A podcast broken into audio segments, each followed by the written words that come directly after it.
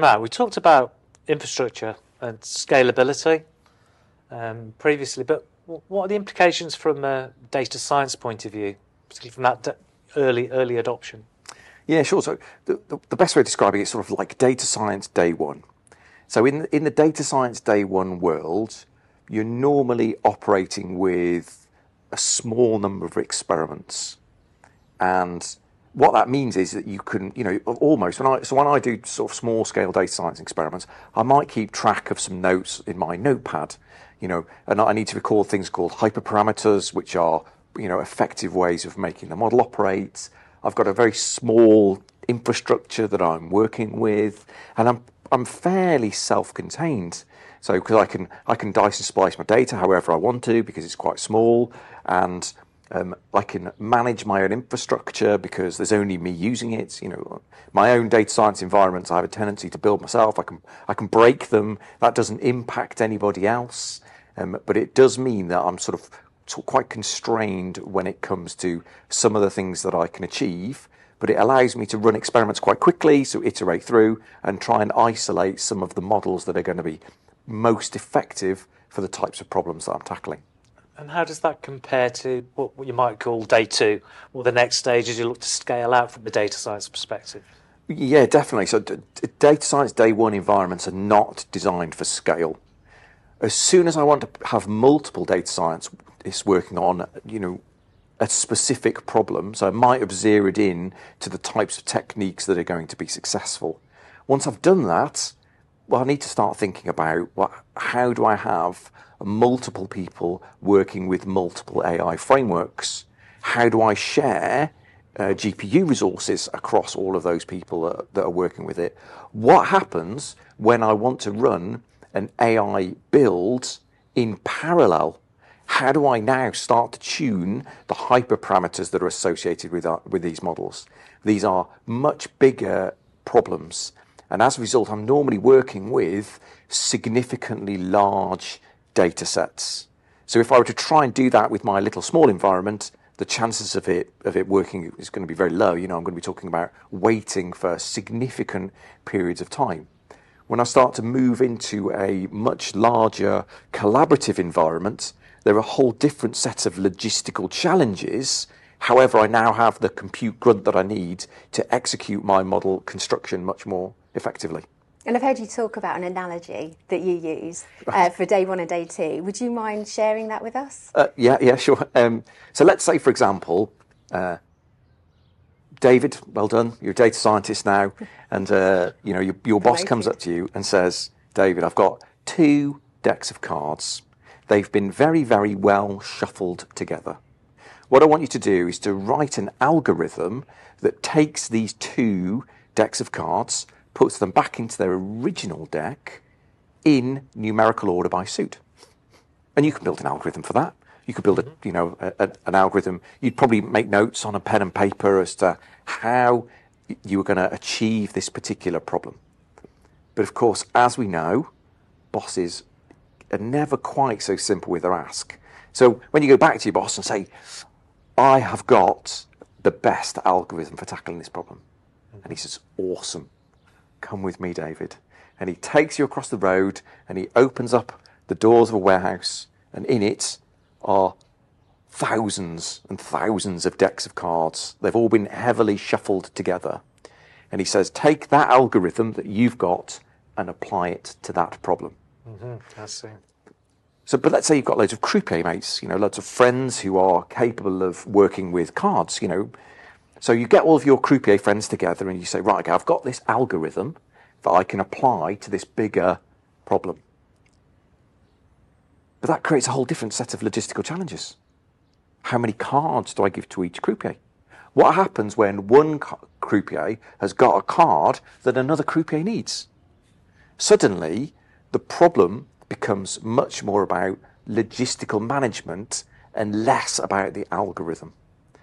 So in that analogy, what I've got is the cards represent the data, the algorithm that you've defined represents your AI approach, and the croupiers represent your compute infrastructure. So you can see it becomes less about management of the individual workings of the model, but much more about how I run the construction of that model in parallel. And that's how the data science day one problems differ from a scale perspective against data science day two. Good analogy. Yeah, I think it explains it really nicely. I, and you mentioned obviously there's multiple people there involved, and we've spoken about Team AI. What does that Team AI consist of? Can you expand on that for us just a little bit? Yeah, definitely, definitely. So I think so. We've got we've got t- two aspects when I think about Team AI. One is at an organisational level, which we've talked about in terms of ecosystem. But secondly, when it comes to who do you need to build to do this model building, and there is a, a bit of a misconception that data scientists do everything. And there is the concept of a full stack data scientist, which is somebody who has a breadth of skills across the portfolio. But in most cases, you're going to be more successful if you build a team of people with individual specializations. So you do need people, data engineers, who can gather the data and do some initial cleansing of it to get it ready for data scientists to perform the, um, the, the model construction. Because data scientists need to take the data and put it into a format that they can put into their AIs. You can't just take raw data and put into an AI. That, that doesn't work. It needs to be transformed into such a way that allows you to do uh, model construction. But data scientists are not developers.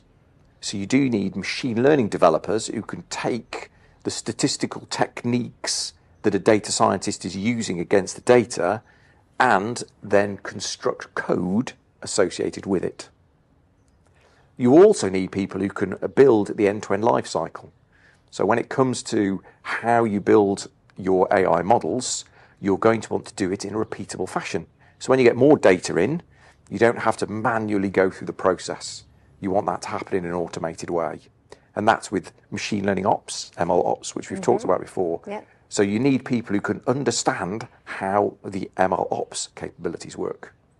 You also need people who understand how to plug together all of the infrastructure and the open source components, assuming you've gone down the open source route, together that are going to make it successful. When I start thinking about how to broaden the team out, you also need people who have got an understanding of ethics, ethics and compliance. You need under, people who understand how to run things through governance processes, because you do need to expand some of your existing ethics regimes and governance processes to make your ability to deploy AI um, integrate into your existing business processes. So it is about building the broader team together, including the operational side, because you're going to want to monitor your models more than just from an infrastructure perspective. Models can drift. So if the data that they're operating against changes, you need to change the model. For example, let's say you launch a new product, common thing for customers to want to do. Yep. If you haven't trained the model on that new product, it doesn't know about it. So as a result, if you deploy a new product into your production setting, your AI will drift. So it will become less accurate, and you need to look for these things. So you need to be talking about how you uh, upskill your operational staff to understand when the models that are in production are starting to drift. So there's a lot of people that you need to be involved in team AI that is going to make it successful. And, then overlaid with right cultural approach and governance as well. Yes. Like giving the whole picture, yeah. Yeah. So- And would you say that would all need to be internal, or are we going back to the partnerships and actually utilising the ecosystem of resources, you know, internal, external, to make sure that you've you've got all of that covered? Definitely, I think you can you can span that with with the ecosystem. Definitely, Yep. I do think you need some internal capability mm-hmm. because if you're going to take AI seriously, you need to have some understandings. This is this is you know from a customer's perspective, this is their data. They're the people who have the best depth of understanding of their data. So that's where some core skills need to come in. When it comes to model construction, again, you know, you don't want to have don't don't let an organization do AI to you. You need to have enough skill to understand what data you're using, what models have been applied, and the outcomes that those models are driving, you know, from a regulatory perspective, or if you want to change things. But you can definitely augment and provide additional capability by leveraging the ecosystem um, and making the absolute most out of partnerships to come in and provide that end-to-end story.